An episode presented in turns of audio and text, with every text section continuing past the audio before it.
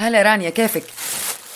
معلش سامحوني تأخرت عليكم بس كان عندي مشوار ضروري لازم أسويه قبل ما أجيكم ولا تأخرتي ولا شيء فين نهى؟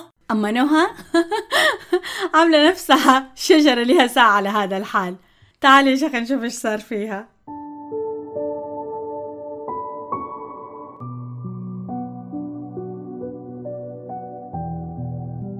نهى؟ سلامات؟ طرحت الشجرة ولا لسه؟ سيبيها داخلة جو. على فكرة أنا سامعة كل كلمة قلتوها. أوف. إيش فيه؟ هو أنا ليه ماني قادرة أفصل زي الناس اللي أشوفهم هم بيلعبوا يوغا؟ بيروحوا العالم تاني. ترى لي ساعة واقفة إلين ظهري انكسر. طب يمكن تكوني متوترة من حاجة كده أو بالك مشغول مثلا. أسمعي أكيد أكيد لها techniques معينة. أنت ما تدري عنها. طيب إيش حلها دي؟ تدروا يبغالي أتواصل مع مدربة يوغا تثقفني شوية في ذا الموضوع. طب وليش مو كلنا نتثقف ونفيد مستمعينا معانا في ذا الموضوع؟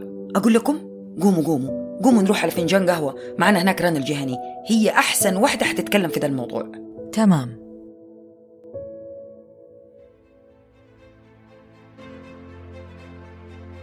رنا الجهني. بكالوريوس محاسبة بالولايات المتحدة الأمريكية. حاصلة على شهادة خبرات مدربين اليوغا من مدينة فلوريدا بالولايات المتحدة الأمريكية. شهادة مدرب يوغا من ولاية كارنتكا الهند. تعليم اليوغا المستمر برعاية اتحاد اليوغا العالمي من مدينة جدة المملكة العربية السعودية. عملت رنا الجهني بشهادة المحاسبة في عدة مجالات ثم انتقلت إلى العمل بمجال اليوغا. وكان أبرز ما قدمته في هذا المجال تقديم برنامج تلفزيوني على قناة ام بي سي عام 2019 أبرز إنجازات رنا الجهني تتمثل في إنشاء إدارة جمعية الأطفال اللاجئين السياسيين بالولايات المتحدة الأمريكية الهندسة الداخلية من الهند عام 2019 الحصول على الحزام البني في فنون الكونغ والتايتشي بالولايات المتحدة الأمريكية. عام 2018 متطوعة في إعداد البيانات الضريبية بالولايات المتحدة الأمريكية عام 2016 عضو شباب في مجلس النواب المرشح البريطاني لندن عام 2006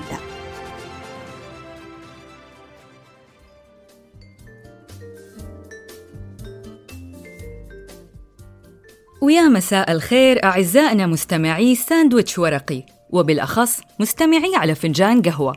كيفكم؟ وحشتونا. اليوم حلقتنا غير. حلقة كده كلها روقان واستكنان وتأملات. خليني أرحب معاكم أنا ونسرين ورانيا بضيفتنا الجميلة الراقية والرايقة رنا الجهني. منورتنا رنا. ويا مساء الأنوار عليكم جميعا وأكيد يا رنا مرة منورتنا اليوم في حلقة على فنجان قهوة. حقيقي مساءنا مميز وقهوتنا سبيشل مع الرائعة قلبا وقالبا. رنا الجهني يا هلا فيكي. أهلين نورتوني. طيب رنا آه، إحنا عادة في برنامج على فنجان قهوة لازم نسأل الضيف إيش قهوتك المفضلة وإيش طقوسك في شرب القهوة. لكن اليوم الوضع معاكي حيكون مختلف واسمحي لي أحكي قصة صغيرة صارت بيني وبينك. في يوم من الأيام آه، اتفقنا أنا ورنا نروح آه، كافي طبعا رحنا وكل واحدة فينا طلبت القهوة حقتها. وفجأة أتفاجأ بقهوة رنا لونها أخضر. فأحكي لنا رنا إيش حكاية القهوة الخضراء؟ ماتشا. كانت ماتشا لاتيه وهي ما هي قهوة هي أساسا شاهي. آه الماتشا يجيبوا أوراق الشاهي ويطحنوها. طيب عشان كده هي لونها خضراء. فعادة الشاهي لما تسويه آه، تصفيه. بس الماتشا ما تصفيها. امم فيعني هذه هي قهوتك المفضلة؟ لا أنا أحب الكورتادو. زيك يا نسرين. آه أنت زي تحب الكورتادو. طب إيش خلاك تطلبي قهوة خضراء؟ يعني أنا صراحة بالنسبة لي استغربت. أول مرة في حياتي أشوف قهوة خضراء أصلا. مو تقابلنا بعد المغرب فمستحيل أشرب فنجان قهوة بعد الساعة 2 الظهر. صحيح معك حق. طب رنا في الفنون القتالية اخترتي التايتشي وهي رياضة تعتمد على التنفس والحركة البطيئة. وكلنا نسمع عن الفنون القتالية لكن إحنا للأمانة لا يوجد عندنا خبرة كافية ومعلومات كافية بهذه الفنون.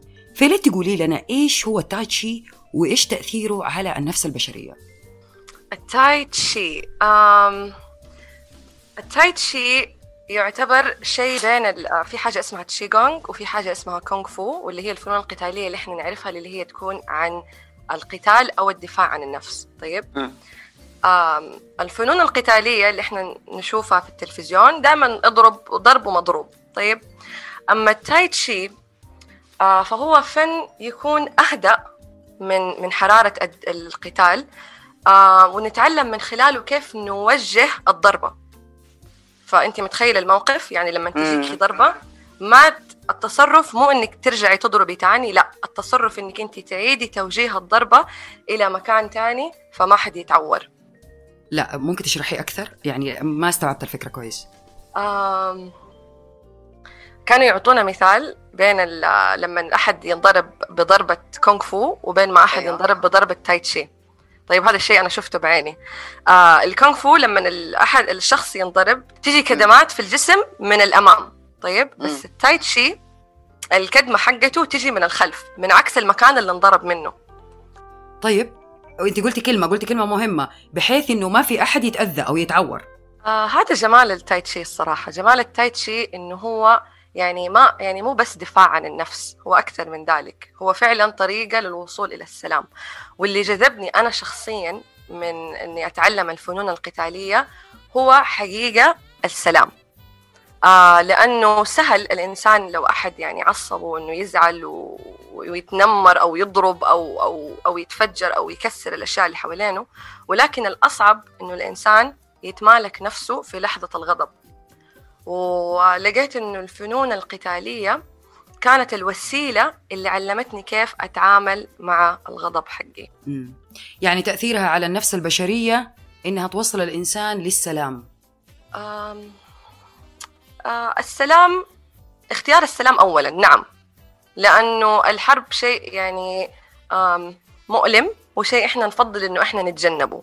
فهذه الأشياء تعلمتها من الفنون القتالية فعلا إنه أي أي إنسان يكون متدرب أو متمكن من الفنون القتالية فحتلاقيه شخص جدا مسالم. ما حتلاقيه الشخص اللي في الشارع مندفع وقاعد يزعق وقاعد يسوي دي الأشياء لأنه هو عارف نتيجة الحرب. فلما إحنا نعرف إيش هي إيش هي الحرب حنقدر نعرف إيش هي السلام. والعكس صحيح طبعا.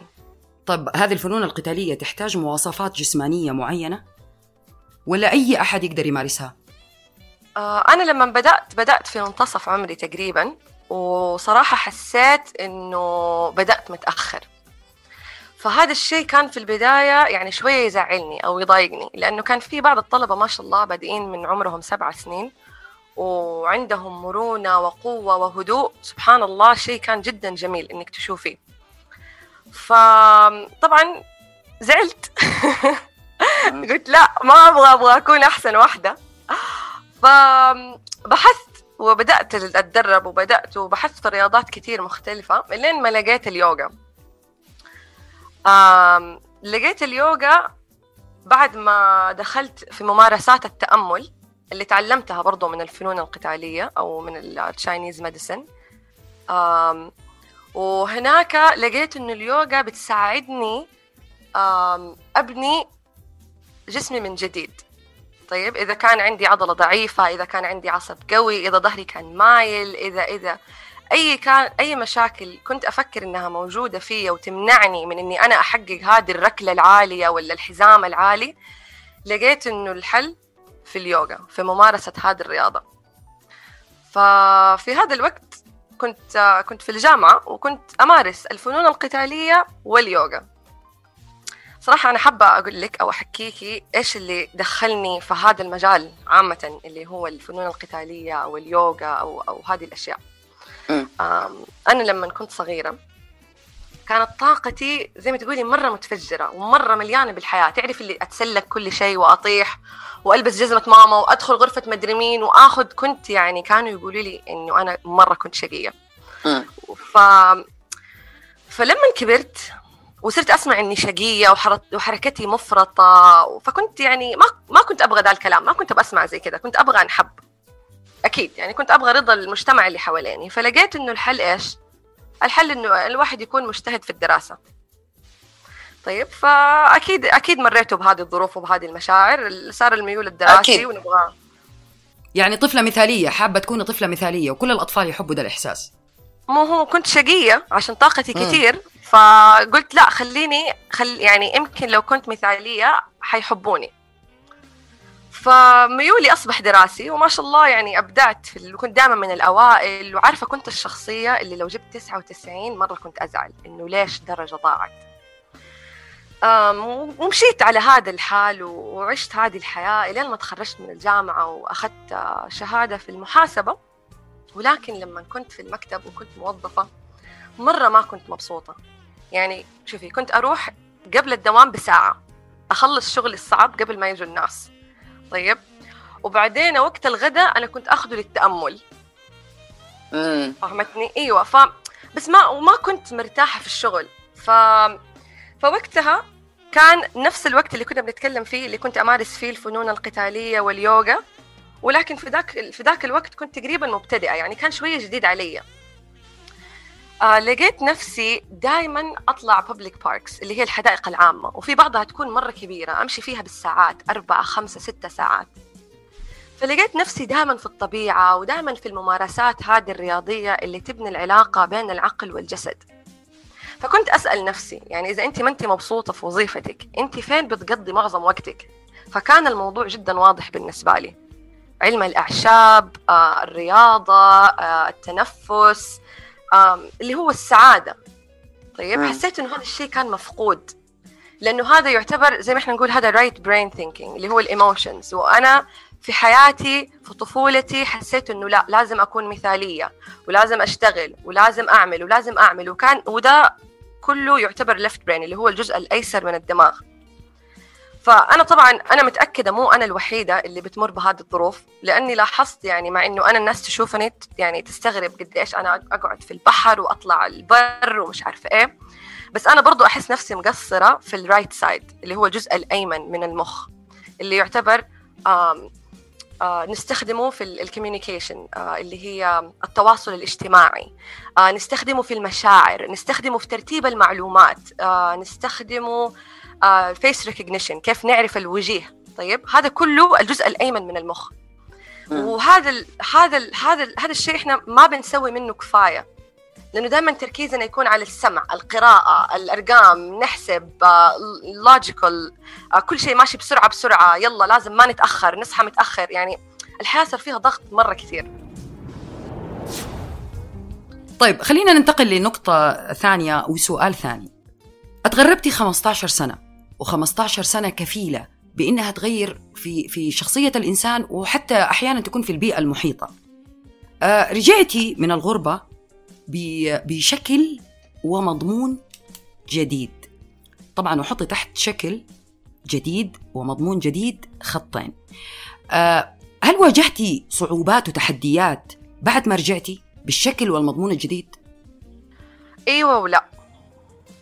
كيف؟ آه يعني شوفي أول ما وصلت كل الناس بتقول لي انت جيتي في أحسن وقت العالم بيتغير والناس بتتفتح. وهذا الكلام جدا صحيح. يعني أنا في فترة وجودي في السنتين هذه أنا شهدت شخصيا تغير مرة كبير.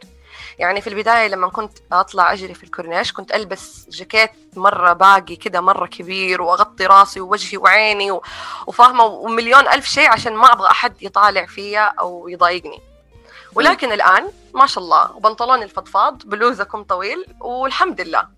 وبلاقي ناس غيري بتجري في الصباح بنات وشباب و... وفعلا مره مرة أحس إنه فعلا تغيرت الدنيا. اتغيرت الدنيا الآن. بس انت أول ما رجعتي آه آه كان كانت اتغيرت الدنيا ولا كان لسه؟ بيني يعني- وبينك يا نسرين أنا رجعت بعد ما سمحوا للنساء بالقيادة. الله يعني اخذت القرار في الوقت المناسب. أيوه خلاص أختي جاتني قالت لي نقدر نسوق فعلمين السواقة قلت لها والله ما أقول يلا حرجع معاكي طب ليش ليش هذه النقطة؟ ليش نقطة السواقة؟ أنا شخصية عاشت برا 15 سنة وعندي سيارتي. أكثر من 10 سنين. فكل ما كنت أحاول أرجع عشان أتعايش مع أهلي ما كنت فعلا ما كنت قادرة أتعايش مع السواق. يعني كنت أحس نفسي إنه لا أنا ماني متعودة على كده. أنا متعودة سيارتي مفتاحي أبغى شيء من السوبر ماركت أخرج. أبغى طبعاً. شيء من الصيدلية أخرج. فلما رجعت ولقيت إنه لا لازم أكلم والسواق مع مين وإحنا اثنين ثلاثة على السواق طب هو فين؟ طب مرة حسيت إنه هذا كان عائق. عائق عائق يعني بدون سبب. طيب هذا بالنسبة لإنك آه، آه، يعني رجعتي في الانفتاح. طيب ما واجهتي تحديات مثلا آه، من الأهل أو مثلا كيف تقبل المجتمع فكرة ال- اليوغا؟ بحكم إنه اليوغا أصلا يعني تقريبا يعتبر علم جديد علينا أو آه، البعض يعرف عنه مش الكل. سؤال جدا جدا جميل. آه، أول صعوبة واجهتها مع الأهل آم، الكذب. طيب شكرا إنك سألتيني هذا السؤال. مم. لأنه أنا أشوف إنه ناس كثير تكذب و... وبالنسبة لهم الكذب أفضل من الحقيقة عشان ما يزعلوا أهاليهم أو أحد هم يحبوه. فأنا قررت أسوي تجربة مع أهلي الله يحفظهم. فلما الله. يسألوني سؤال طيب يسألوني سؤال فينك؟ إيش بتسوي؟ إيش؟ إيش؟ لو أعرف إنه الجواب حيعطي ردة فعل منهم آه سلبية. آه طبعا أول ما جيت من أمريكا كنت أقول عادي ما يفرق معايا. آه فلقيت الرد ردة الفعل سلبية فقلت خليني أجرب إني أكذب. طيب. فجربت. في أسبوع كده قررت إنه ما أقول الحقيقة. لقيت إنه نفسيتي يعني سرين مرة تعبت. مرة مرة من جد والله مرة تعبت. ما قدرت. من جد ما قدرت. فرجعت لأهلي. قلت لهم شوفوا. ما يعني قلت لهم اللي أنا سويته. قلت لهم فاكرين الأسبوع اللي فات كنتوا بس تزعلوا مني عشان كنت أقول لكم الحقيقة. والأسبوع اللي قبله كذبت عليكم فأنتوا كنتوا راضين. فأنا حابة أقول لكم إنه أنا ماني مستعدة أكذب وإذا في حاجة يعني آه، أحس إنه ردة فعلكم حتكون سلبية فلو سمحتوا احترموا خصوصيتي لأني أنا ما حقول لكم. ارفع لك القبعة على شجاعتك. أم الحمد لله. يعني هي هي الجملة كانت لا تسألوا عن أشياء إن تبدو لكم تسؤكم. طيب آه المجتمع لما صار يشوفك أنا أعرف إن أنت كل صباح تخرجي وتعملي آه آه تمارسي ال- ال- التايتشي أو كده في ال- في الهواء الطلق يوميا. آم، الناس لما كانوا بيشوفوكي ويتفرجوا عليكي وأنت في الشارع ما كان بي- يعني بيستوقفهم؟ لا حقيقي أو تعرضتي لمضايقات مثلا؟ آه، شوفي المضايقات شيء والناس اللي تستوقف شيء ثاني. أتعرضت للاثنين. طبعا المضايقات حتكون ناس تافهة وبتعدي وتروح والحمد لله ندخل من إذن ونخرج من إذن ثانية أما الناس اللي فعلا تستوقفني يعني كنت مرة جالسة أتأمل وكنت جالسة نص ساعة. ما تحركت جالسة في مكاني نص ساعة مغمضة عيني بس أتنفس.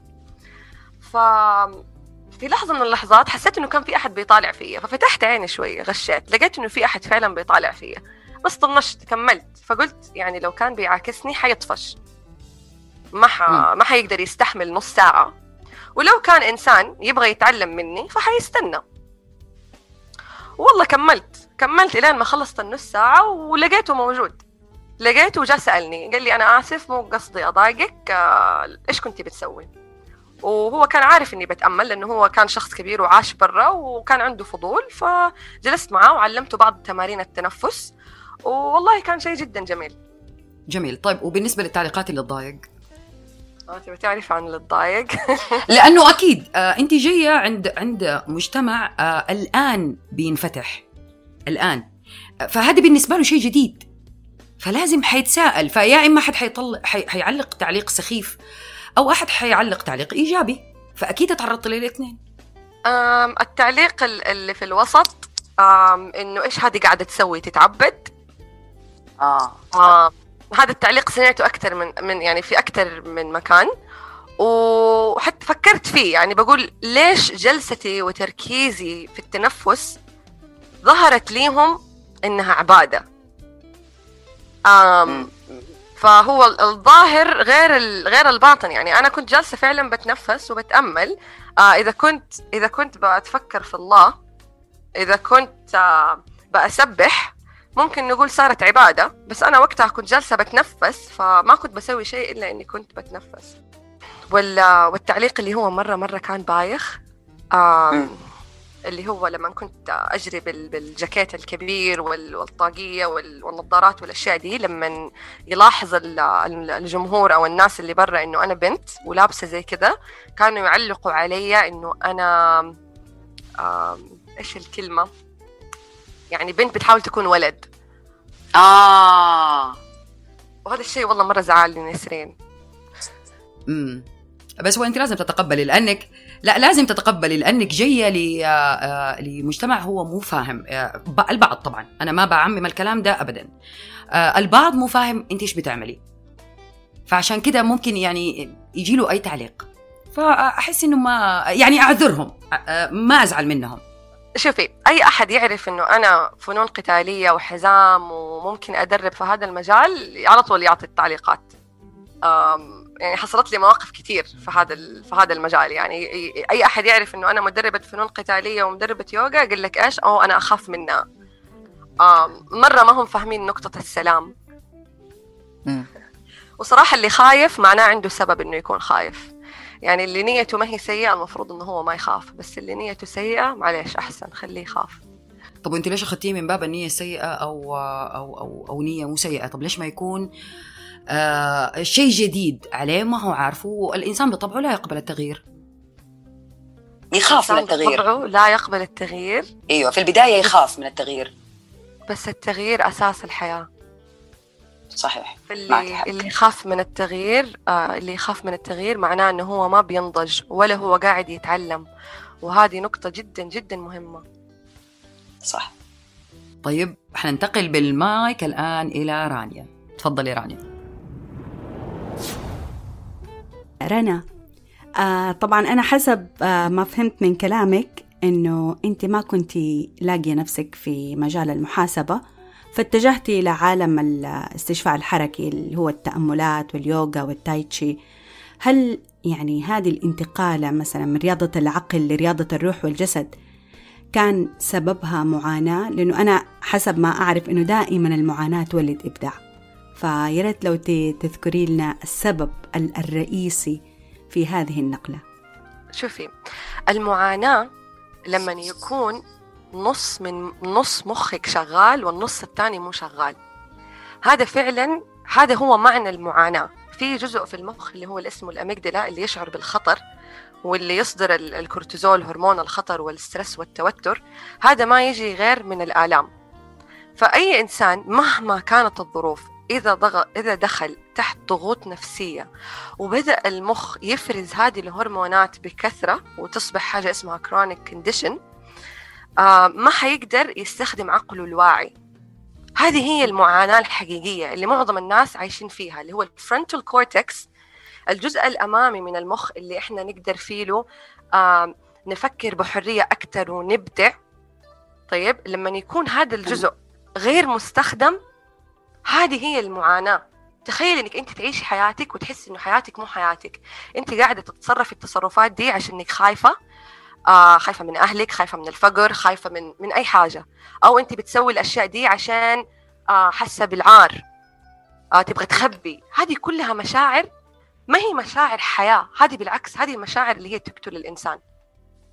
فهمت قصدك. يعني قصدك إنه الواحد لما يكون يعني تحت ضغط معين ما يقدر يوظف آه، اللي هي وظائف عقله بالشكل الصحيح. هذا ما تقصديه يعني؟ تخيلي تخيلي اللي هو مخنا اللي هو عقلنا اللي ربنا رزقنا هو اللي نعرف نميز فيه الصح من الغلط. لما نكون في وضع توتر عالي ودخلنا هذه المرحلة تخيلي يقلب علينا. يعني بدل ما يكون هو اللي يساعدنا إنه إحنا نخرج ونلاقي حل من المأزق يكون هو اللي دائما بيدخلنا في هذه الحالة.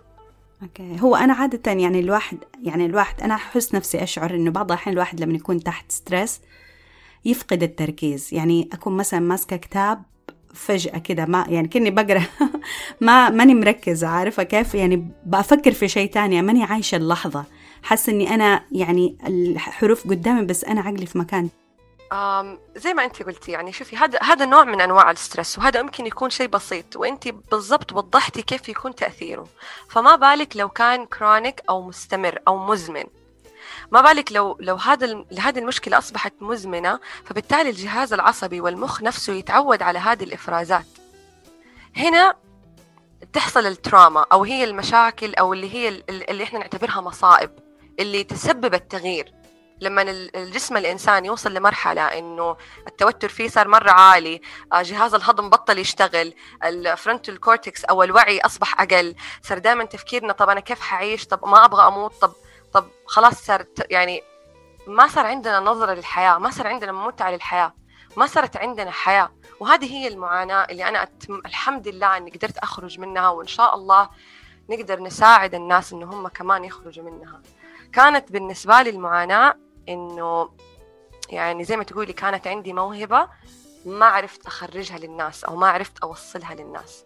وكان بالنسبة لي هذا أكبر ألم. آه إنه لا ليش؟ كيف؟ أنا مرة أحب الناس وأنا مرة أحب السعادة وأنا مرة أحب الراحة وأنا مرة أحب بعض المبادئ في الحياة. وكنت أتمنى إني الشيء اللي أنا أحبه أقدر أعطيه لغيري.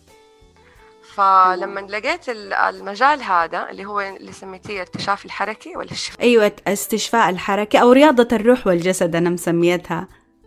أيوه فلما لقيت الاستشفاء الحركي وفهمت فهمت ليش الحركة فعلا زي ما يقولوا فيها بركة فهمتني؟ ليش الحركة مفيدة؟ عرفت كيف هي تأثر على الجهاز الليمفاوي كيف هي تأثر على الجهاز العصبي عرفت إيش فايدة التنفس عرفت ليش لما ناكل لازم نمضغ قليل عرفت ليش لازم ننام ونصحى بدري عرفت إيش فايدة إنه يعني السلام السلام كيف ليش نقول السلام عليكم أو الابتسامة؟ عرفت إيش فايدتها؟ زمان هذه كلها الأشياء كانت غريبة علينا لأنه دوام وشغل ومش عارفة إيه وخلاص الحياة كلها بسرعة.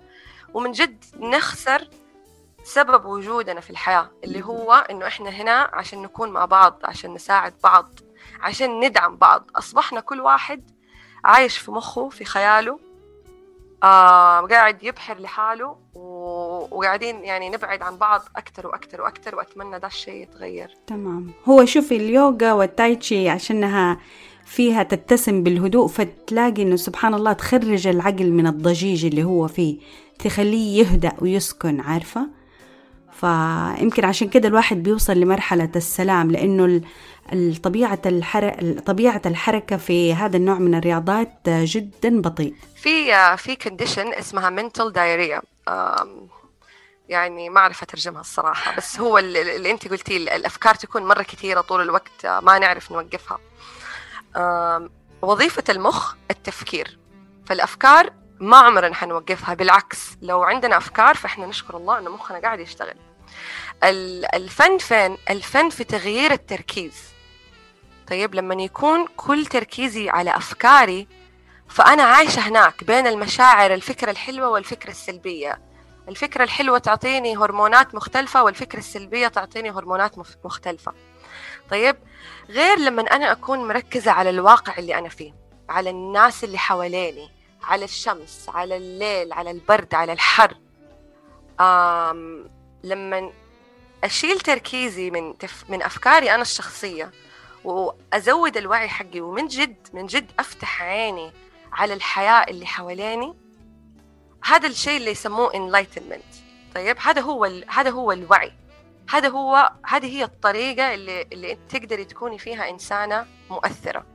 لأنه لو الإنسان بس عايش في أفكاره وفي الضجيج اللي في راسه ما راح يكون إنسان مؤثر أبدا فعلا. ولكن لو فعلا. عرف كيف فهمتيني يعني لازم نعرف متى نستخدم العقل متى نستخدم الأفكار وكيف نستخدمها تمام طيب آه سمعتك آه في آخر مرة لما اتقابلت معاكي كنت ذكرتي قلتي معاناة لكن بلا ألم أنا من هذاك اليوم أنا قاعدة أفكر قاعدة أقول هي المعاناة رديفة للألم. فكيف ممكن يعني كيف ممكن تكون معاناة بدون ألم؟ أنا لين دحين ماني قادرة صراحة أستوعب بدون الفكرة. معاناة. ألم آه. بدون معاناة. أوكي. أيوة. okay. أعطيكي مثال. يعني ممكن شخص الله يحمينا جميعا تتكسر رجله. طيب. في شخص حتتكسر رجله وكيف حتكون ردة فعله؟ لا ليش؟ ليش أنا؟ لا كده؟ طب إيش ذنبي؟ طيب هذا شخص عنده ألم وعنده معاناة. عندك الشخصية الثانية اتكسرت رجله. ردة الفعل أوه الحمد لله. على الأقل ما اتقطعت أوه الحمد لله. يلا يعني لعله خير. فهمتيني؟ يعني بيشوف ال positive. side بيشوفها بنظرة إيجابية. فيها حكمة. يعني حتى هو يمكن ما يعرف الحكمة من المصيبة اللي جاته ولكن عنده أمل وعنده حسن ظن بالله إنه هذا الشيء اللي حصل لي يمكن هو يكون مو شيء سيء مهما كان مؤلم. وهذا الفرق بين المعاناة والألم. يعني لما إحنا كل واحد فينا ممكن يتعور إحنا ممكن نخلي مدة الألم دي مرة تصير طويلة أو ممكن نخلي مدة الألم دي تكون أقل قصيرة. لما أيوة, أيوة. كيف؟ لما إحنا نرضى لما إحنا آه، ندور على المشاعر الإيجابية اللي تساعدنا إنه إحنا نتخطى هذه الآلام. أنا صراحة مستمتعة جدا كأني قاعدة أسمع أم كلثوم ألف ليلة وليلة وجالسة على كرسي وجو رومانسي. مستمتعة حقيقة كلامكم. رنا كلامك فظيع ما شاء الله عليك. الله يعطيك العافية. يعني حضطر إني أرجع لأرض الواقع شوية ونتكلم عن اليوغا و... ورياضة الاستشفاء الحركي والروح والجسد يعني بنظرة واقعية شوية وأز بزنس تمام؟ يعني مثلا دائما مدربي اليوغا بينظموا رحلات للهند سريلانكا إندونيسيا. ف وطبعا مع جائحة كورونا واللي هي يعني حفكر بنفس الطريقة اللي أنت قلتي دوبك عليها اللي هي رب ضرة نافعة. لو لولا يعني إرادة ربنا في ذا الموضوع ما كان اكتشفنا بلدنا قد إيش جميلة. ما كان اكتشفنا إنه في سياحة أصلا في السعودية. البلد بتمشي برتم سريع جدا في الانفتاح وال يعني كل واحد بيقدر يعبر ويخرج الطاقة اللي عنده سواء بنات ولا أولاد ونركز على البنات أكتر صحيح ولا لا؟ ف فدحين يعني أصبحوا مدربي اليوغا طبعا لما اكتشفوا هنا في السياحة اكتشفوا المناظر الخلابة والساحرة في البلد تمام؟ فأصبحوا ينظموا رحلات هنا يسووا فيها يمارسوا فيها اليوغا يمارسوا فيها رياضات مختلفة تحتاج يعني أماكن واسعة أوبن أريا مناظر خلابة وهذا ما شاء الله صار عندنا يعني أو عندنا وإحنا ما ندري عنه. آه، رنا الجهني. فين من ذا كله؟ هل أنت فعلا كنت بتفكري إنك تنظمي رحلات أو قيد بتسوي أشياء زي كذا؟ آه أيوه ما شاء الله سويت أشياء كثير زي كذا وأعرف البر هنا في جدة مرة مزبوط وأعرف ناحية مكة وطلعت لأم في فوهة فوهة الوعبة صح؟ اسمها ولا أنا غلطانة؟ طلعت الوعبة. طلعت الوعبه كمان. the edge of the world رحتيها قبل كذا؟ آه اللي هي حفه العالم. لا ما رحت هذا المكان ولكن اختلف آه أوافقك الرأي تماما. لقيت الطبيعة في السعودية غير الطبيعة برا. لقيت إنها غير ملموسة. أيوه. أمريكا الباركس والحدائق العامة يعني الخطوط موجودة فيها. فين الناس تمشي؟ موجود حمامات يعني طبيعة تقليدية كده مرسومة رسم. تماما. ولكن لقيت هنا ما شاء الله تبارك الله فعلا أرض غير ملموسة بطبيعتها. وهذا الشيء طاقته جدا مختلفة. ولكن آه، اليوغا ما تحتاج محلات واسعة. الطبيعة بدون يوغا الطبيعة لوحدها تسبب استشفاء. طيب الطبيعة والتنفس في الطبيعة بعيد عن الضوضاء وبعيد عن السموم والمشاعر واللخبطة هذا الشيء يساعد الإنسان على التشافي من غير يوغا. واليوغا ليست يعني فقط رياضة طيب بدنية لأنه آه، الجزء البدني من اليوغا بعض الناس ممكن يقولوا عنه صعب ومعظم الناس تدور على الاسترخاء. ففي يعني اليوغا إحنا ممكن نجلس نتأمل ممكن نجلس نتنفس ممكن نجلس نتحرك ولكن عشان الإنسان يكون ممارس لهذه الرياضة لازم الجانب الروحي والجانب المشاعري والجانب الجسدي وجانب الطاقة يكون كله منتظم. طيب؟ لازم مشاعري وأفكاري وأفعالي تكون في رذم واحد وهذه هي اليوغا. ليست فقط تمرين كذا أو تمرين كذا أو تمرين كذا لا. إنها مديتيشن وت... يعني تفردي عضلات جسمك ومش عارفه ما هي كذا أصلا. هذه وسائل مختلفة. أيوة هذه طرق. مختلفة وفي كل شخص يعني في ناس شخصيتهم تحتاج حركة كثير في ناس شخصيتهم. لا. هذه في الأيورفيدا في ثلاثة أربعة شخصيات الشخصية الحركية النارية والشخصية الهوائية والشخصية اللي فيها dampness اللي تكون ثقيلة. هذه أقسام اليوغا؟ لا هذه مو في اليوغا هذه في الأيورفيدا. الحين آه، صراحة اسمها doshas طيب. آه ف... فهذا الطب الهندي اللي منه اليوغا برضو. فكل شخصية لها نوع معين من اليوغا. مو كل الناس تقدر تسوي headstand مو كل الناس تقدر تجلس نص ساعة ما تتكلم. في ناس جدا حركيين يحتاجوا إنهم يهدوا في ناس آه ما يتحركوا كفاية يحتاج إنهم يتحركوا. يعني هل هي تعتبر زي التشخيص الطبي مثلا كل واحد على حسب يعني تجلسوا معاه as a patient وتقعد تتكلموا معاه إنه آه إيش يحتاج إيش ما يحتاج آه وتعطوا له اليوغا اللي تناسبه. بالضبط. هذه وظيفة آه الجورو أو مدرب اليوغا. okay. عشان كده هم الناس تقولوا يعني ما ينفع اونلاين وأحسن يكون في مدرب والهدف من وجود المدرب إنه أنا شخصية متمكنة ومتمرسة من هذا المجال فأنا حأعرفك حشوفك حأعرف أنت تحتاجي إيش فمن خبرتي حأقدر أعطيك ال recipe أنا أنا عندي زميلتي يعني صاحبتي تدرب يوغا تمام؟ وإلا ما تبي تقنعني إني أعمل يوغا. ورحت معاها. إني أفصل زي ما هي بتقول ابدا. ابدا. يا بنتي فكي tension ة. ماني قادرة. طب إيش المشكلة؟ يبغى لها أكثر من مرة صح؟ طبعا. شوفي في تأثير يجي side effect أو في تأثير من اليوغا يجي بعد فترة وفي أشياء تجيكي على طول. ف يعني أنت لو كنت في class معايا أنا حأنصحك بالتنفس. على طول حدخلك في ال yogic breath ال yogic breath اللي هو تنفس في البطن في نص الصدر في الحلق. آه فبالطريقة دي حعلمك التنفس للاسترخاء. طيب ال baby عادة يتنفس من بطنه عشان هو لسه قاعد يعني يبني أعضاءه ويكون عادة مرة مسترخي. فهذه فائدة ال belly breath اللي هو من البطن. وفي التنفس من الصدر اللي إحنا متعودين عليه وهذا يعطيك نشاط أكثر ف آه yes إذا كنت عندي فأنا حنصحك تسوي 24 أو 12 آه round of belly breathing اللي هو التنفس من البطن وإن شاء الله حتقدري تحسي بالاسترخاء. خلاص إن شاء الله. ما اعتبره إن شاء الله. حنعمل حنعمل موعد قريب إن شاء الله معك. آخذ نسرين ورانيا. آه، okay. السؤال الثاني. يعني في بعض مدربين يوغا هاجروا واستقروا بعيد عن. عن السعودية. أنت العكس تماما. اخترتي إنك ترجعي وتستقري هنا في بلدك. إيش الرسالة والهدف اللي تبغي تقدميهم هنا لمجتمعك؟ والأولاد وبنات بلدك. أنا في مقولة سمعتها آه هي بالإنجليزي. The sage never leaves his village.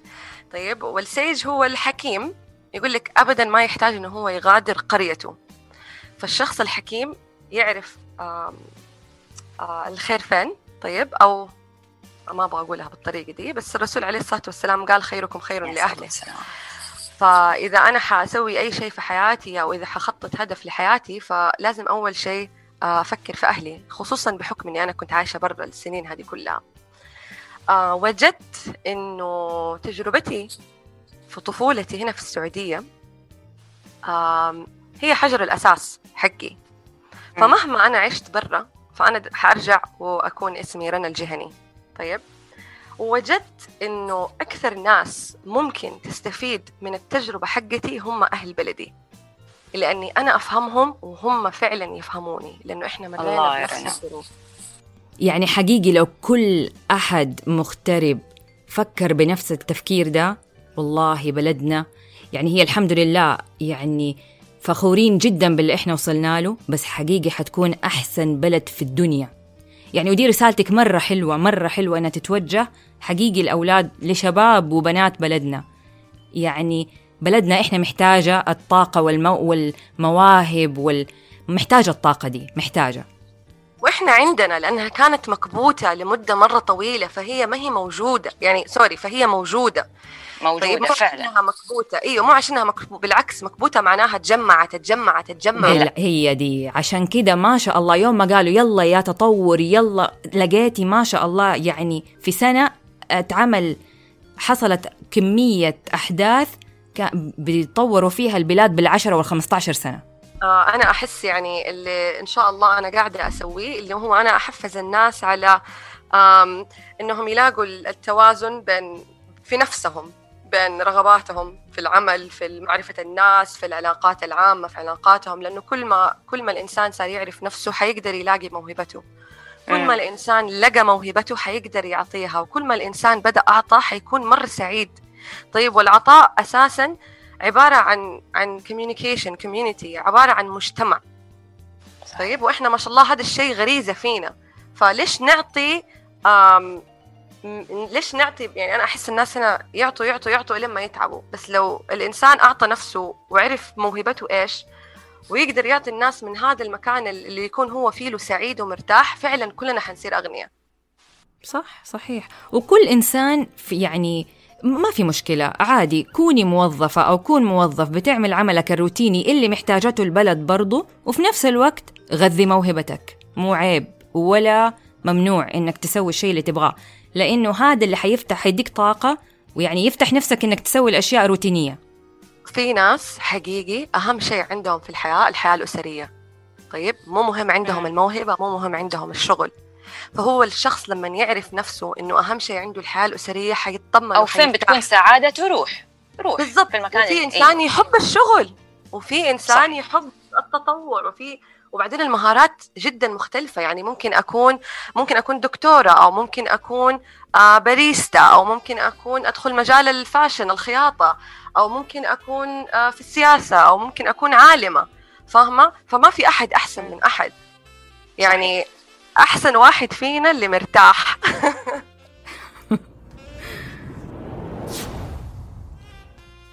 طيب الآن حناخدكم معانا لعالم الاقتباسات وعالم الكلمات.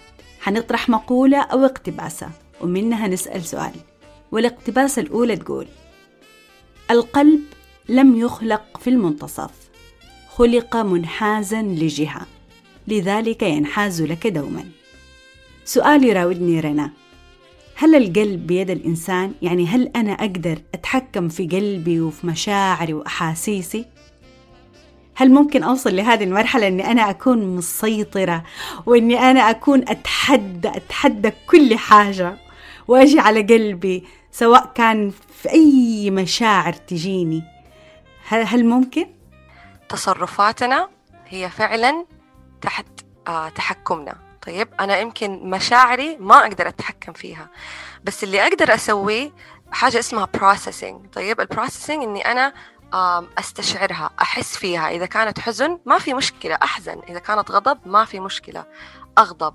بالتالي لما أنا أعمل هذه البروسس لمشاعري ما راح أنفعل وما راح أتصرف بطريقة تكون عكس الأشياء اللي هي فعلا في قلبي. آه أنا أحس إنه كثير من الناس ممكن تتلخبط بين مشاعرها وبين قلبها. طيب آه الحب آه هذا شعور جدا راقي وشعور يعني من ما صراحة أحس إني أعجز أوصفه. طيب لأنه فعلا شيء يغذيكي وشيء يقويكي وشيء آه مرة مرة جميل. آه في مشاعر تانية الناس تسميها حب آه يكون تملك أو يكون آه تعلق. تعلق تملك هذه الأشياء أيوة. هذه ما هي حب. هذه بالعكس هذه تصدر من الغرور. فالإنسان لما يبدأ يتأمل مشاعره طيب حيعرف الفرق. هل هذا الشيء فعلا أنا بسويه من حب ولا هل هذا الشيء أنا بسويه عشان نفسي؟ فالصورة هنا توضح. فلما إحنا نقدر نفصل الأفعال من المشاعر نقدر نخرج من الانفعال لأنه الانفعال هو دائما اللي يودينا في مشاكل. يعني قصدك إنه المشاعر مولدة طبعا للسلوك أو للانفعال اللي هو ناتج عن المشاعر هذه سواء كانت مشاعر كويسة. مشاعر كويسة حتنتج طبعا حت يعني حتطلع لنا سلوك حلو إيجابي. لكن المشاعر اللي هو فيها مثلا غضب وكده حتخلينا انفعاليين أكتر. لا حتى المشاعر الكويسة. في مثل ماني قادرة أتذكره لو أحد فيكم عرفه بالله يقول لي آه يقول لك لا توعدي أحد وأنت مرة مبسوطة. لأنه لأنه كله مجاب. استغل الموقف. لا. ما ينفع أخاف أكون مرة مبسوطة وأوعدك وبعدين ما أقدر أوفي بوعدي. فبعدين في النهاية حوجع قلبي. فبرضه هذا انفعال. يعني حتى الانفعال ممكن يحصل في السعادة وممكن يحصل في الغضب. يعني انت صراحة وجهتي لي نقطه مرة مهمة. طيب آم بالنسبة للدنسيتي ولا ثقل الطاقة بين الأفكار والمشاعر والأفعال. طيب الأفعال الجماد المشاعر الماء الأفكار الغاز. طيب فإحنا جينا آه، فكرة. حلو هذه. حلوة دي المعادلة. عيدي ممكن تعيديها تاني لو سمحتي؟ مو مو خلاص سجلناها. يمكن ما تضبط طيب. طيب أحاول أعيدها ثاني آه إحنا قلنا إيش؟ قلنا الأفعال تعتبر الجماد آه المشاعر الماء والأفكار الغاز. جميل. طيب فإحنا دائما تجينا فكرة سواء إيجابية أو سلبية. فنفكر فيها مرة مرتين ثلاثة تكون في العقل اللاواعي حتسبب لنا إيش؟ شعور. إذا كانت فكرة إيجابية حتسبب لنا شعور حلو إذا كانت فكرة سلبية حتسبب لنا آلام وشعور مشاعر سلبية. المشاعر حتكتر حتكتر حتكتر حتكتر حنوصل لحد إنه لا أنا لازم أتصرف. طيب؟ فلو كان الشعور سلبي التصرف يمكن ما يكون أحسن تصرف إحنا نقدر نسويه. فهمتيني؟ يعني أنا ممكن أكون زعلانة ممكن أقول كلام بايخ. ممكن أتصرف تصرف مو كويس. فهنا يجي دور التأمل. هنا يجي الوقت اللي أنا لازم يعني أجلس مع نفسي وأشوف أنا فعلا إيش حاسة وكيف حاسة وأشوف إيش هي فعلا نيتي. يعني يعني قصدك إني أنا في هذه اللحظة أجي أحكم العقل أجي خلاص أستحضر العقل وأقول له يلا تعال تعال تصرف لا هو مو عقل هو آه. هو شيء اسمه heart brain coherence هو التناغم بين القلب والعقل. لأنه لو كان العقل بس أوف العقل حيقول لك ممكن تسوي حاجة وقلبك يقعد يدق يدق يدق يدق يدق وأنت ما تبغي. لا هو لازم الاثنين. لازم يكون في تناغم. يعني لازم نستخدم العقل ولازم نستخدم القلب. يعني يكون آه. في هارموني بينهم. إيوه يعني أنا مثلا استخدمت مثال إذا أنا كنت مدير وموظف اتاخر عندي طيب؟ فالموظف اللي اتاخر عندي أنا ممكن أول ما يجي أنا عندي اختيار كيف أعامله. أنا ممكن أكون معصبه وحزعق عليه طيب؟ أو ممكن أكون هادية وحأسأله وحأستفسر وحأقدر إيش؟ أتفاهم معاه فهمتي؟ لو أنا كنت معصبة وزعقت على هذا الموظف أنا كده يعني خسرت يعني ما استفدت هو جاء متأخر وبرضه زعلان وما حيشتغل وفي النهاية الشغل كله انضر طيب؟ بس هو جاء وأنا خلاص معصبه عرفت إنه أنا معصبه أحط هذا الموضوع على جنب وأكون يعني فير أو أكون عادلة مع مع الشخص اللي أنا زعلانة منه وأسمع منه. وبعدين ممكن الكلام يزعلني ولكن أسمع وأحكم عقلي وأحكم قلبي وأجي أفكر وأجي أستشعر قبل ما أتخذ القرار لأنه ما أبغى أتخذ قرار ممكن أندم عليه. وطبعا شوفي أيوه. وشوفي هذه الأشياء ترى مع الممارسة ترى مرة سهلة زي ركوب البسكليتة. يعني في البداية تكون صعبة وبعدين إيش تصير تصير شيء بديهي. يعني إحنا لما نتعلم هذا ال emotional processing ممكن في البداية إحنا نقول أوه هذا شوية شيء غريب علينا. ولكن آه، بعد فترة أساسا ما حنعرف إنه إحنا بنسوي كذا. يعني يبدأ شوية شوية يبدأ يعني يهدأ. أيوه الجهاز العصبي يهدأ الأفكار يهدأ. تهدأ المشاعر تبدأ تنضبط. آه نبدأ نعرف نفسنا أكثر نبدأ اختياراتنا كمان تكون أحسن. آه فما نختار الأشياء اللي تسبب لنا المشاعر اللي تضايقنا لأنه إحنا عندنا القدرة إحنا عندنا القدرة انه إحنا نغير حياتنا. طيب أنا بدي أنت ذكرتي قبل شوية الحب فأنا أسألك هل تجدي أن الحب قدر أم قرار؟ و... وكانت ما أدري طبعا أكيد يعني ليلى مراد لما قالت آه، أنا قلبي دليلي قال لي حتحبي فما أعرف هل هذا يندرج تحت القدر أم القرار. صراحة أنا أحس هو قدر. آم وهو زي ما قلت لك شعور جدا جدا جدا جميل. آم آه عندنا طبعا أعلى مراتب الحب اللي هو الحب في الله.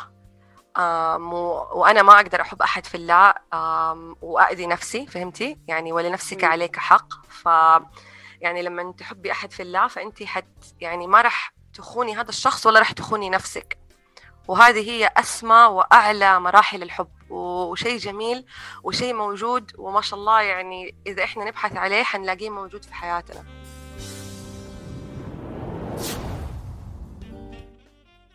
طب يا رنا شوفي أنت كل أشيائك غريبة. للأمانة قهوتك خضراء آه، أكلك غريب طريقة أكلك غريبة في عندك اختياراتك في الأكل غريبة كمان مقولاتك غريبة. وفي البداية قلتي آه، ألم ولكن بدون معاناة يعني الجملة يحتاج لها تفسير. في الاقتباسات هنا سمعتك مرة تقولي الطيبة الزايدة غرور بالمقلوب. أعيدها. الطيبة الزايدة غرور بالمقلوب. للأمانة العبارة أنا استوقفتني الصراحة وفيها يعني حسيت فيها شيء من من التناقض. فليت تفهمينا إيش وجهة نظرك بهذه الجملة؟ الطيبة الزايدة غرور بالمقلوب. طيب. آه الطيبة الزايدة أحيانا تكون لمن آه أسمح لإنسان يتعدى حدوده علي.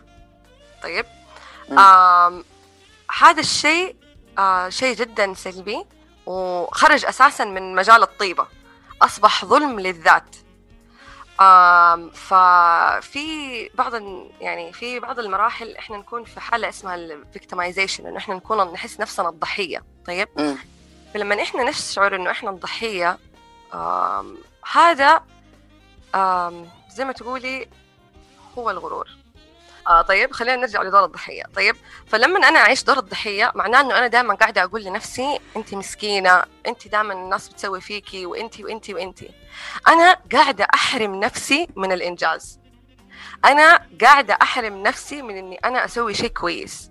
طيب هو كده الغرور. الغرور آه دائما يعمينا. فهمتني؟ الغرور إنه أنا دحين أنا أفهم كل شيء. لو أنا أفهم كل شيء مستحيل حسمع من أحد تاني. مستحيل حتعلم شيء جديد. انت قلتي لي انه آه اللي يحس نفسه ضحية آه يكون عنده الأنا مرتفعة فيتحول لغرور صح؟ يعني زي اللي يقول أنا سويت أنا عملت. أيوه فعلا هو ده هو أنا أنا أنا هي هذه الضحية وأنا أنا أنا هي هذه فعلا الغرور. أنا أحسن واحد برضه تساوي أنا اللي سويت كل شيء. خلينا أول شيء نفهم إيش هو الغرور صح؟ م. الغرور إنه أنا أحسن واحدة الغرور إنه شوفوني الغرور إنه ما في أحد زيي صح؟ أيوه. هذا إحنا متفقين عليه. طيب طبعا. كيف حيكون غرور بالمقلوب؟ الإنسان اللي يشوف نفسه إنه هو مرة طيب بزيادة وإنه أوه وكذا وهو مرة مسكين هذا الإنسان يخلي يسمح للناس التانيين إنهم يتعدوا عليه. طيب. يسمح. للناس التانيين إن هم يغلطوا عليه فبالتالي حيجلس يقول هم سووا وأنا مسكينة وهم بيعملوا فيا وأنا ما وأنا مسكينة وأنا ما اعمل وأنا وأنا وأنا.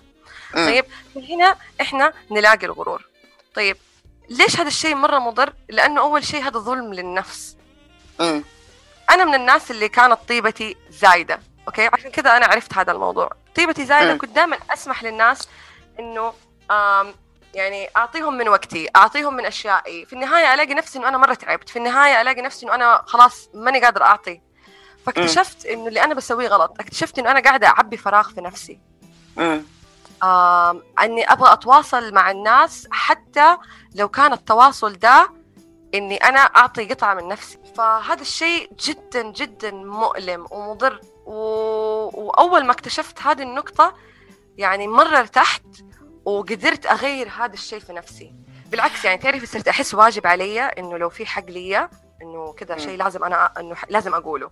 طيب يعني هل نعتبر إنه الطيبة الزايدة آه، والأنا هذه حقت أنا أو دور الضحية اللي فيها الأنا مرتفعة آه، هو نوع من أنواع جلد الذات؟ أنا قاعدة أجلد ذاتي بزيادة في ذا الموضوع؟ لا شوية مختلف. شوفي جلد الذات هذا زي ما تقولي أعمق. من دور الضحية. طيب؟ آه دور الضحية وأنا وأنا وأنا. آه هذا لما إحنا نكون في حالة توتر جدا عالية ويكون التفكير كله في ال amygdala وفي شيء اسمه fight or flight response اللي هو الهرب آه أو التجمد. ديك الساعة إحنا نكون في الخوف فنفكر إنه أنا أنا أنا. طيب؟ فما ينفع نعيش حياة بخوف. طيب؟ الخوف من إيش؟ رنا؟ عن آه اللي هو دور الضحية. أيوه الخوف من إيه؟ أتوقع الخوف من أنفسنا. أحيانا يكون الخوف من النجاح أو الخوف من الفشل. فهذا اللي يعيشنا في دور الضحية. أيوة أما النقطة الثانية اللي أنت تكلمتي عنها عن جلد الذات هذا الشعور بالذنب. هذا شعور شوية مختلف. طب شوفي عشان أنا أكون صادقة معاكي أنا هذه فكرة جلد الذات هذه أنا ما جبتها من عندي للأمانة. في شخص مختص بهذه المواضيع فأقول لك هذا الشخص المختص قال لي إنه جلد إنه اللي يعيش دور الضحية عنده نوع من أنواع جلد الذات بس مو جلد الذات اللي هو الشعور بالذنب. فمربما أنت الآن صححتي لي المعلومة. آه شوفي أنا أنا برضو كان عندي جلد الذات. عشان كذا بتكلم اعتقد أعتقد كلنا لازم نكون عدينا بالفقره في هذه المرحلة. أيوه. أيوه. اللي هو تقعدي تلومي نفسك تقعدي تلومي نفسك إنك أنت بتحاولي تكوني أحسن وهذه اللي هي اسمها النفس اللوامة. فإحنا يعني لو حنتكلم عن جلد الذات وحنتكلم عن النفس اللوامة بكل بساطة حندخل على النفس المطمئنة والأمارة بالسوء وهذا الشيء جدا طبيعي وزي ما أنت قلتي كلنا مرينا بهذه المرحلة. وكيف الواحد يقدر يتخلص من من جلد الذات؟ أو إنه يعيش آه، بلاش آه، آه، جلد الذات. كيف الواحد ممكن يتخلص من دور الضحية؟ عشان ما يدخل في مرحلة طيبة زايدة بغرور. رغم إنه شوفي هو في تناقض في الكلام يعني تحسي كيف يعني طيبة زايدة وغرور فاهمة؟ يعني المغرور تلاقي ليه مواصفات معينة. بس أنا لقيت إنه معك حق إنه ممكن يكون اللي طيب بزيادة فيقعد في في فقرة الأنا أنا أنا أنا أنا. فيوصل فعلا لمرحلة الغرور لكن بحزن. عشان نخرج من من مكان الضحية لازم أول حاجة نستوعب إنه في أمور تكون قضاء وقدر ولازم نعرف إنه إحنا ما إحنا عايشين في الماضي. طيب؟ ولازم مرة نستوعب إنه إحنا عايشين في هذه اللحظة. وفي هذه اللحظة الاحتمالات أكثر من عق من ما عقلنا يقدر يستوعب. آم لما يكون دائما تفكيرنا في مشاكلنا أو يكون دائما تفكيرنا في أغلاطنا أو دائما يكون تفكيرنا في أغلاط الآخرين آم يعني هذا كله يعتبر غرور وشيء يسبب لنا الألم ويمنعنا من إنه إحنا نتواصل مع الآخرين ونعيش حياة آه، براحة وحياة جميلة. طيب لأنه إحنا قاعدين نركز على الألم قاعدين نركز على المشاكل. فعشان إحنا نخرج من هذا المكان لازم نلاقي بديل. طيب فالبديل حيكون التركيز على الأشياء الإيجابية. يعني أنا مثلا من سنتين اتخذت قرار إنه أنا أبغى أكون من الناس اللي يصحوا الصباح سعداء. أبغى أسوي أي شيء إني أبغى أكون من الناس اللي أصحى الصباح أقول صباح الخير good morning yay اليوم أحسن شيء. والله من جد. والحمد لله الحمد لله قدرت أوصل لهذه المرحلة. آه ولكن يعني خلينا نقول إن هي برمجة في المخ. غير تفكيرك يتغير واقعك. وبكل بساطة يعني سيرين كل حاجة في الحياة الإنسانية اللي إحنا عايشينها برمجة. طيب؟ كل حاجة رياضة. إذا إحنا عايشين دور الضحية لازم ندرب نفسنا نعيش دور الشخصية الشجاعة. طيب؟ إذا إحنا عايشين دور اللوم لازم نعيش نفسنا دور المسؤولية. فهمتي؟ فإحنا لازم نخرج نفسنا من اللي إحنا فيه وندور النقيض حقه عشان نقدر نلاقي الوسطية. مم. طب اللي عايش هذه الحالة يعني آه أوكي إحنا لازم ننتقل طبعا انت زي ما بتقولي ننتقل من من من حالة لحالة لكن اللي عايش هذه الحالة يعني أول خطوة له عشان يقدر ينتقل للحالة الثانية إيش حتكون؟ القبول؟ أيوه أول شيء ناخذ نفس عميق والقبول. القبول أحيانا ما يكون سهل وفي بعض الناس ياخذها وقت إلين ما هي توصل لهذه المرحلة مرحلة القبول. طبعا على حسب على حسب آه، الماضي وعلى حسب آه، المشاكل اللي إحنا واجهناها آه، حتكون حيكون العلاج. ف يعني أهم حاجة إنه إحنا نتحلى بالأمل ونعرف نعرف فعلا إنه إحنا عندنا القدرة على تغيير حياتنا طيب؟ مم. ونعرف فعلا إنه إحنا إنه ربنا ما أعطانا الحياة هذه غير عشان نكون ناس مؤثرة فيها غير عشان نكون ناس تتخذ قرارات. فإحنا لازم نرجع نراجع نفسنا يوميا سواء إحنا في حالة الضحية أو لا. لازم نرجع يوميا إحنا نراجع أنفسنا نشوف إحنا إيش بنسوي. وإذا إذا إذا سوينا شيء إيجابي ترى لازم يعني نشجع أنفسنا. مو بس نقعد نعاقب نفسنا كل ما نسوي غلط لا لازم صح. نحفز أنفسنا على الشيء الصح. وهذا الشيء يمكن شوية مفقود. والله آه، آه، رنا اجاباتك صراحة رائعة. وأحس إنه إحنا كلنا نحتاج آه، نحجز عندك موعد. أنا وأنا نهى أخذت موعد في البداية ودحين دوري أنا حاخذ موعد. آه رنا بس قبل ما أبدأ سؤالي بس حابة أسألك آه يعني سؤال كده يعني غير اللي عندي في السكريبت زي ما يقولوا. آه هل الإنسان أو تعتقدي أنه كل إنسان خلق يقدم رسالة معينة؟ آه أنا أؤمن أنه ربنا ما حيترك إنسان من غير ما يعطيله نعمة أو موهبة يعرفوا بيها. سبحان الله ربنا مستحيل يكون يعني هو فضل بعضنا عن بعضنا درجات ولكن آه مستحيل إنه يتركنا مستحيل يترك أحد وما يعطيه.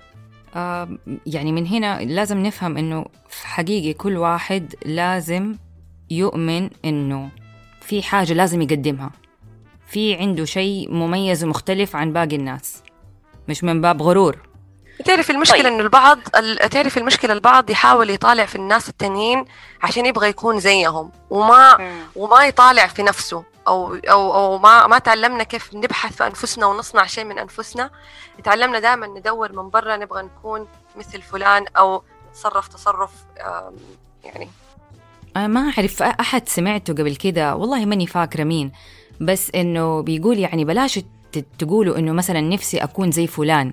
قد تكون لو أنت زي يعني ربنا خلقك آه، بظروفك بطبيعة حياتك اللي ما حد لو لو يعني لو كنت مكان الإنسان اللي قدامك أبدا ما حتستحمل حياته حتى لو كانت بكامل رفاهيتها.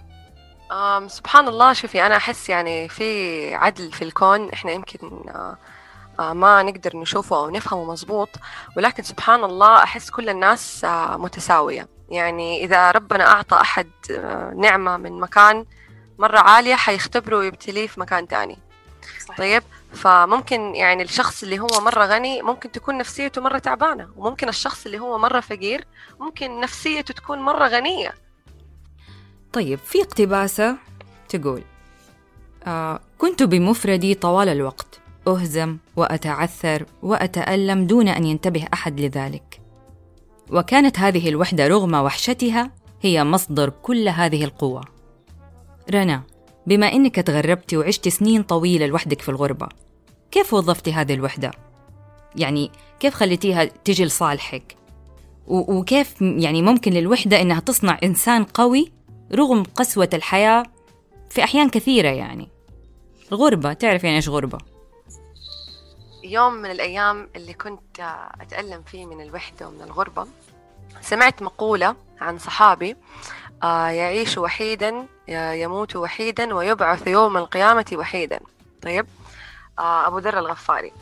فأتأثرت صراحة بهذه الشخصية آه، وخلتني أفكر فعلا الإنسان لما يتولد يتولد لوحده والإنسان لما يموت برضه يموت لوحده. فاستوعبت حقيقة كونية إنه في زي ما تقولي يعني هذه الوحدة دائما موجودة وفي وحدة ما يعبيها غير رب العالمين. طيب آه في ناس كتير تبحث عن أشياء مختلفة إنها تعبي هذا الفراغ اللي في داخلها اللي يشعرها بالوحدة. ولكن سبحان الله يعني أنا اكتشفت إنه في حاجة اسمها خلوة طيب ولكن لقيت إنه الوحدة هذا شيء مو حقيقي. لقيت إنه إحنا دائما فين ما كنا في العالم في ناس حواليننا وفين ما كنا في العالم ربنا يسخر لنا ناس تحبنا تكون زي أهلنا يكونوا أخوات وأخوان لينا. آه ف يعني هذه صراحة كانت نقطة شوية صعبة إنه الإنسان يستوعبها. آه ولكن آه فيها حرية آه جدا جدا عظيمة وفيها اكتشاف لشخصية الذات. فهمتني؟ يعني الإنسان لما يعرف نفسه خلاص يقدر يختار الاختيارات اللي تكون من قناعته. وهذا ما يجي إلا من من حاجة اللي ممكن الناس تسميها وحدة. وظفتيها لطريق مرة مرة جميل ممتاز. آه، تعرفي كمان جاء في بالي حاجة. كل موضوعنا عن اليوغا والاستشفاء الحركي. وانت قاعد تحكيني عن أبو آه، أبو ذر الغفاري. جاء في بالي رسول صلى الله عليه وسلم لما كان يتأمل في غار حراء ولا بتهيألي يعني التأمل ده شيء من زمان ترى. آه طبعا شوفي التأمل في منه مراحل وأنواع يعني التأمل التدبر التفكر آه وكل كل نوع له طريقة و وكل يعني سبحان الله آه هو عالم جدا جدا جدا عظيم وهو من من أساسيات خلق الإنسان انه هو يتفكر ويتأمل ويتدبر. يعني هذا شيء موجود فينا كبشر. أنا ملاحظة إنك. يعني بتقتبسي كثير من السنة وال... والآيات القرآنية. فسبحان الله الإسلام ده لوحده يعني ديننا لو الواحد اتمعن وتفكر فيه يعني هو أصلا الاستشفاء لوحده يعني أساسا. بس إحنا بنترجمه بالمصطلحات حقتنا حقت الأيام هذه. آه، شوفي هذا الكلام مرة مية في المية لأنه أصبح الدين آه، بالنسبة لنا آه عادات وتقاليد. مع الأسف الشديد يعني أنا كل دراستي برا يعني سواء درست عن البوديزم ولا ولا بعض مبادئ اليوغا والهندوس والأشياء دي ما كانت تلفت انتباهي إلا الأخلاقيات المحمدية. طيب. لما أسمع إنه بوذا كان يسوي تصرف أنا سمعت ان الرسول عليه الصلاة والسلام كان يسويه. ذيك الساعة أنا أتمسك في هذا التصرف لأنه هو يذكرني يقول لا أكيد صح الرسول عليه الصلاة والسلام كان يسوي زي كذا.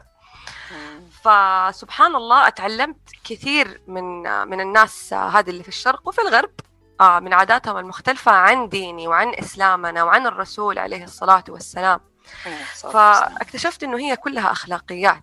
طيب؟ صحيح. يعني أخلاقيات. فأنت كيف حتكون أخلاقك كويسة لو أنت طول الوقت زعلانة ومعصبة ممارسة اليوغا والتأمل خلتني آه يعني آه زي ما تقولي علمتني كيف آه أعبد الله أكثر علمتني ليش هذه العبادات وإيش فايدتها وكيف. وصراحة يعني الحمد لله ربنا فتح علي هذا العلم وشيء جدا جدا جدا جميل. ولكن آه، من جانب الروحانية فطبعا آه، إحنا مسلمين وما شاء الله عندنا القرآن والسنة آه، خير من يعلم صح. إيوه في له كل الأجوبة لأي أسئلة عندنا. وكمان ما يمنعنا إنه إحنا نبحث برا طيب؟ فإحنا لازم نسأل أهل الذكر طيب؟ فلو أنا مريضة ما حروح أسأل طباخ عن دواء. فهمتي؟ فأنا لو لو أبغى أتعلم التنفس حروح أشوف مين أحسن إنسان يفهم في هذا المجال وحتعلم منه. هذا ما يخالف ديني أبدا. بالعكس ديني يحث على ذلك. طب بما إننا في دخلنا على التأملات وكذا فخلينا آه، ندخل على تأمل. ورانا معنا فلازم نعمل تأمل صغير. بس حندخل على التأمل ده بشكل آه، مختلف. يعني خلينا نقول مثلا لو كنت طير يا رنا. إيش المكان أو فين المكان اللي حتبني فيه عشك وليه؟ في الروضة. الله الله الله. يعني أفحمتني الإجابة وحتى ما عندي حتى الليلة غيتها. لكن لو أنت تحبي تداخلي بالليل تفضلي. آم عشان أنا يعني كنت عايشة في الغربة مدة مرة مرة طويلة وما عمري دخلت الروضة الصراحة غير آه، من أسبوعين أو ثلاثة أسابيع. يا و...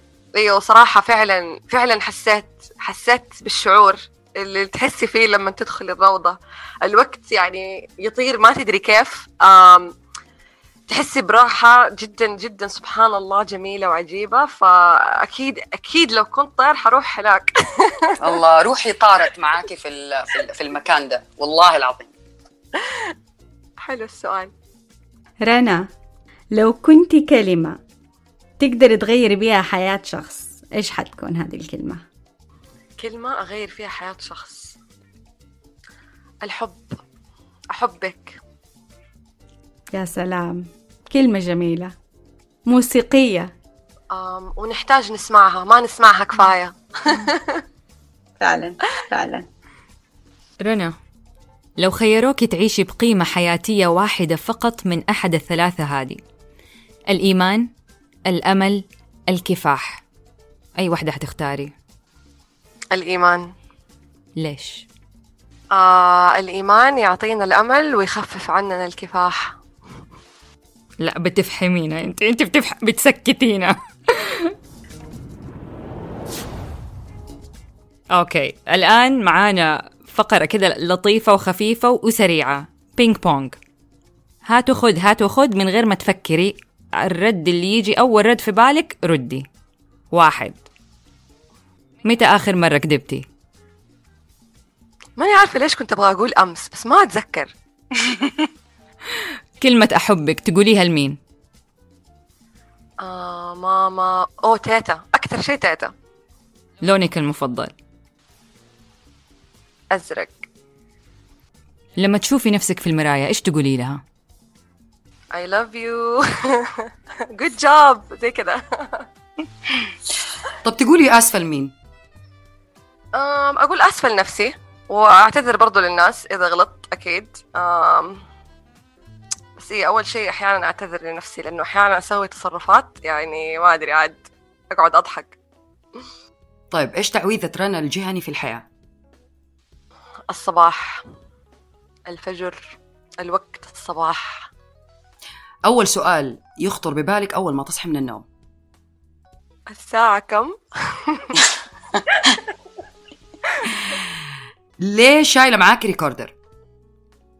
والله عشان آم عشان تعرفي أحيانا تجيني أفكار صراحة أحس إنها جدا جدا إيجابية وأحس إني مرة أبغى أشاركها مع الناس وإذا ما كتبتها أو سجلتها في ال recorder حتضيع مني فعلى طول أسجل عشان أكتب عشان أشارك إيش هو هدفك في الحياة؟ آم التناغم مع الحياة مين صديقك المفضل؟ الكتاب متى كانت آخر مرة بكيتي؟ أوه آه من ثلاثة أيام لو معاكي مساحة وتقدري تمسحي شيء في حياتك إيش حتمسحي؟ ما أظن حمسح شيء. وكده انتهت رحلتنا التأملية مع مدربة اليوغا الجميلة الروح رنا الجهني. لك منا كل الشكر والامتنان. حقيقي استمتعنا معك أستاذة رنا. وأنا أكثر. حقيقي لقاء جميل أو يفوق الجمال. طبعا أنا شهادتي مجروحة في رنا. واللي ما يعرف رنا عن قرب ترى فاته الكثير. شكرا شكرا من القلب على كل هذا الحب. أسعدتينا ونورتينا بتواجدك معنا في على فنجان قهوة. أعزائنا المستمعين فنجان قهوتنا خلص وحلقتنا كمان. استنونا في حلقة جديدة مع ضيف جديد أو ضيفة جديدة. ولا تنسوا تجهزوا كوب القهوة. وحنسيبكم الآن مع وسائل التواصل اللي من خلالها تقدروا تسمعوا حلقة اليوم والحلقات السابقة. إلى اللقاء. ودمتم بخير. أعزائنا مستمعي ساندويتش ورقي تقدروا تتابعوا برنامجنا على فنجان قهوة من خلال قنواتنا على وسائل التواصل الاجتماعي تويتر إنستغرام وساوند كلاود باسم ساندويتش ورقي. إلى اللقاء في حلقة سمعية جديدة وفريدة.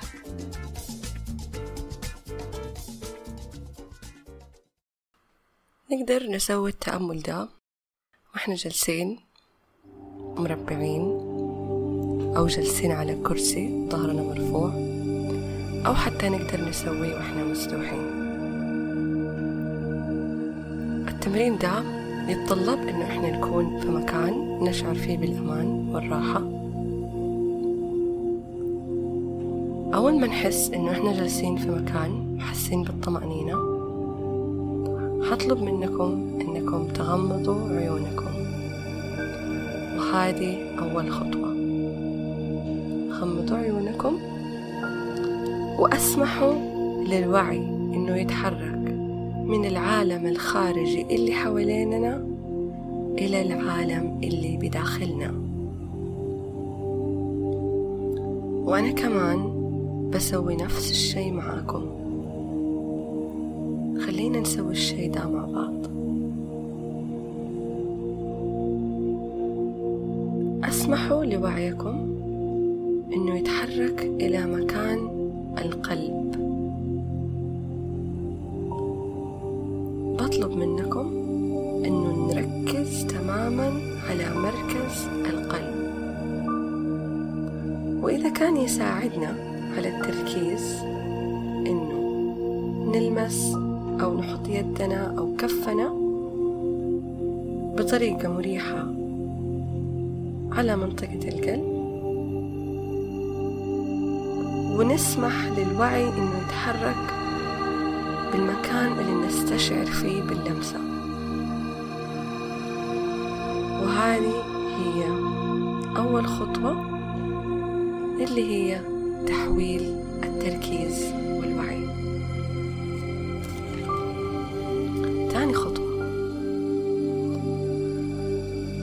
خطوة لغة جدا جدا جدا قوية.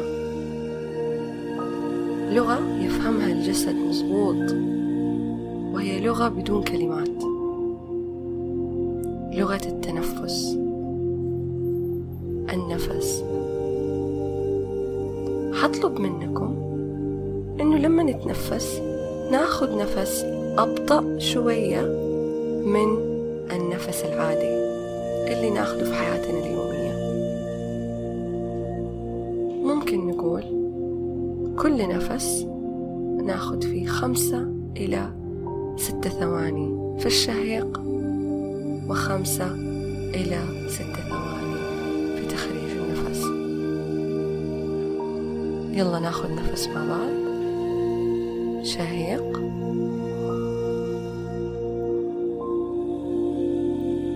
ونخرج النفس.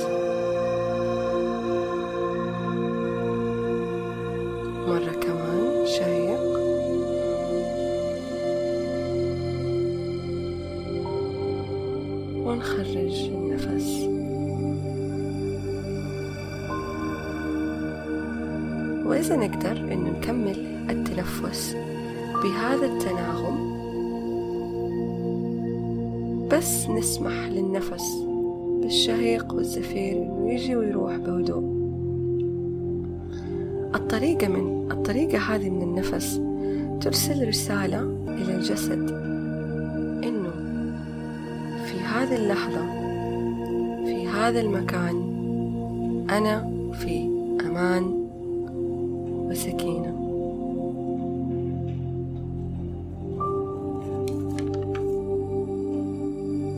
في هذه السكينة وهذا الهدوء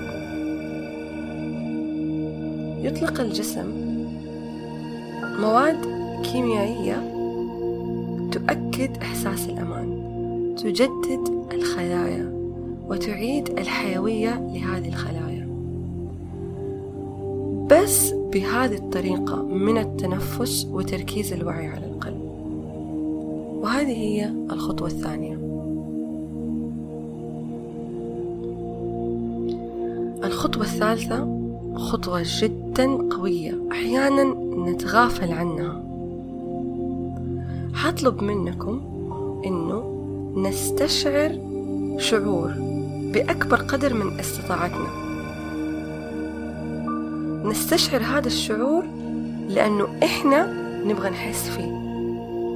ممكن العالم حاليا ما يعطينا السبب إنه إحنا نحس هذا الشعور ولكن إحنا حاليا ما بنتجاوب مع العالم الخارجي بل بنعطي طاقة أكبر للعالم بداخلنا قد ما نقدر. حأطلب منكم إنه نستشعر بشعور الامتنان. الامتنان لأي حاجة أو أي أحد في حياتنا. حطلب منكم إنه نستشعر التقدير. التعاطف والرحمة. الامتنان التقدير المودة والتعاطف والرحمة.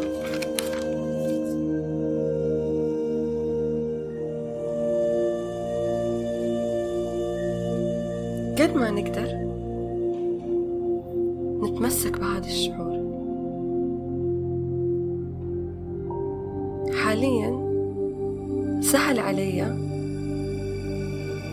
اني استشعر بالتقدير بالتقدير ليكم اللي قاعدين تسمعوا هذا التسجيل وقاعدين تنظموا نفسكم وتستشعروا هذه المشاعر وتركزوا على قوة قلبكم.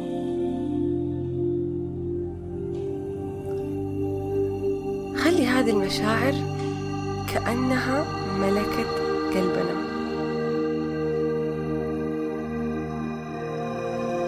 هذا الشعور بيخرج من نفس المكان اللي قاعدين نتنفس منه. نفس المكان اللي إحنا لامسين فيه صدرنا.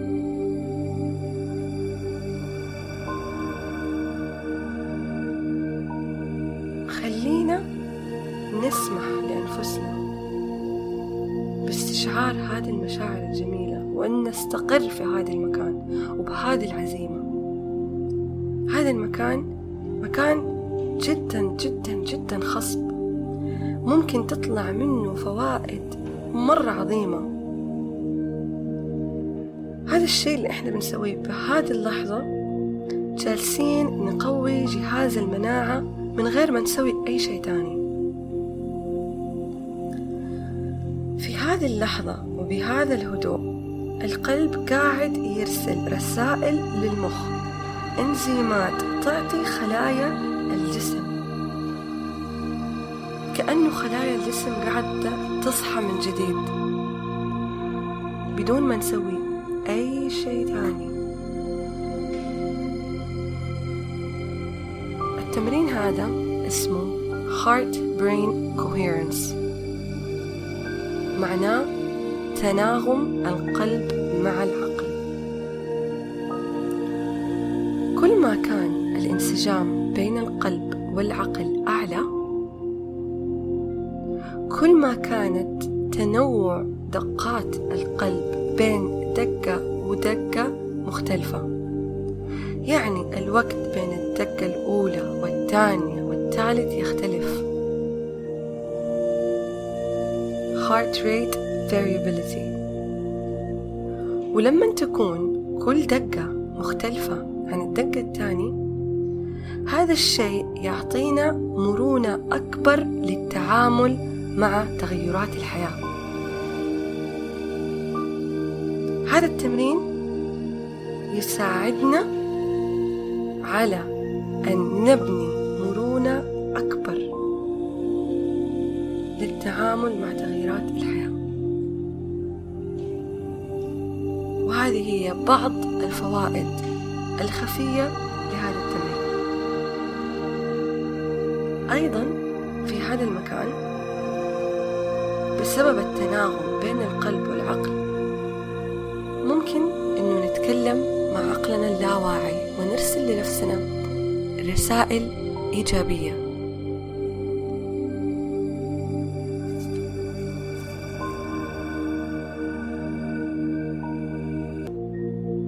نكمل بنفس هذا التنفس وبنفس هذا التركيز على القلب وبنفس هذا الوعي وبنفس هذا التناغم.